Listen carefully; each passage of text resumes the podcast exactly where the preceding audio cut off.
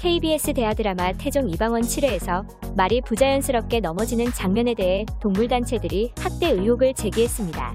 배우를 태우고 달리던 말이 갑자기 쓰러지는데 점프를 한 뒤 앞발이 땅을 딛지 못하고 쭉 편 채로 고꾸라져 머리가 바닥에 곤두박질 치는 장면이 나왔었는데요.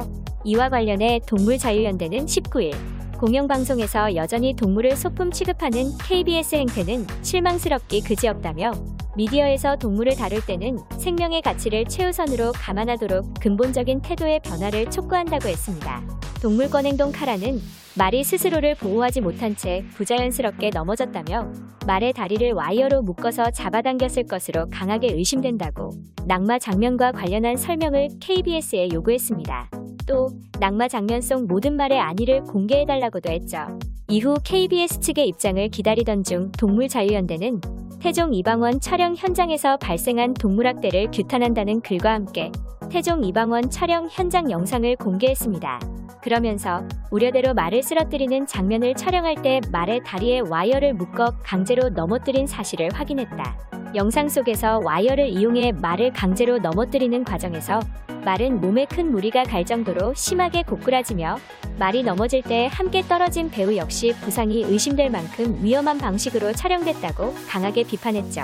이어 촬영 직후 스태프 그 누구도 말의 상태를 확인하지 않았다.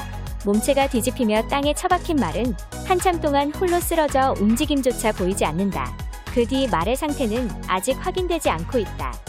2022년 대한민국 공영방송의 촬영이 이러한 방식으로 이루어지고 있다는 사실의 경악을 금할 수 없다고 말했습니다. 논란이 커지자 KBS 측은 이번 논란에 대해 사과했습니다. 그와 함께 해명으로 사고 직후 말이 스스로 일어났고 외견상 부상이 없다는 점을 확인한 뒤 말을 돌려보냈다. 하지만 최근 말의 상태를 걱정하는 시청자들의 우려가 커져 말의 건강 상태를 다시 확인했는데 안타깝게도 촬영 후 일주일쯤 뒤에 말이 사망했다는 사실을 확인했다고 말했는데요. 그러면서 낙마 씨는 매우 어려운 촬영. 촬영팀은 혹시 모를 사고에 대비해 준비하는 과정을 거쳤다며 변명만 늘어놓았습니다. 하지만 이마저도 거짓으로 보입니다. 여러 매체의 취재 결과 당시 현장 관계자는 스턴트맨도 제대로 된 안전장비를 갖추지 못했다고 말했으며 시청자 항의가 없었다면 말의 죽음조차 모르고 넘어갈 뻔했죠. 전문가들은 이번 촬영과 관련 불필요한 촬영신이라고 입을 모으고 있습니다.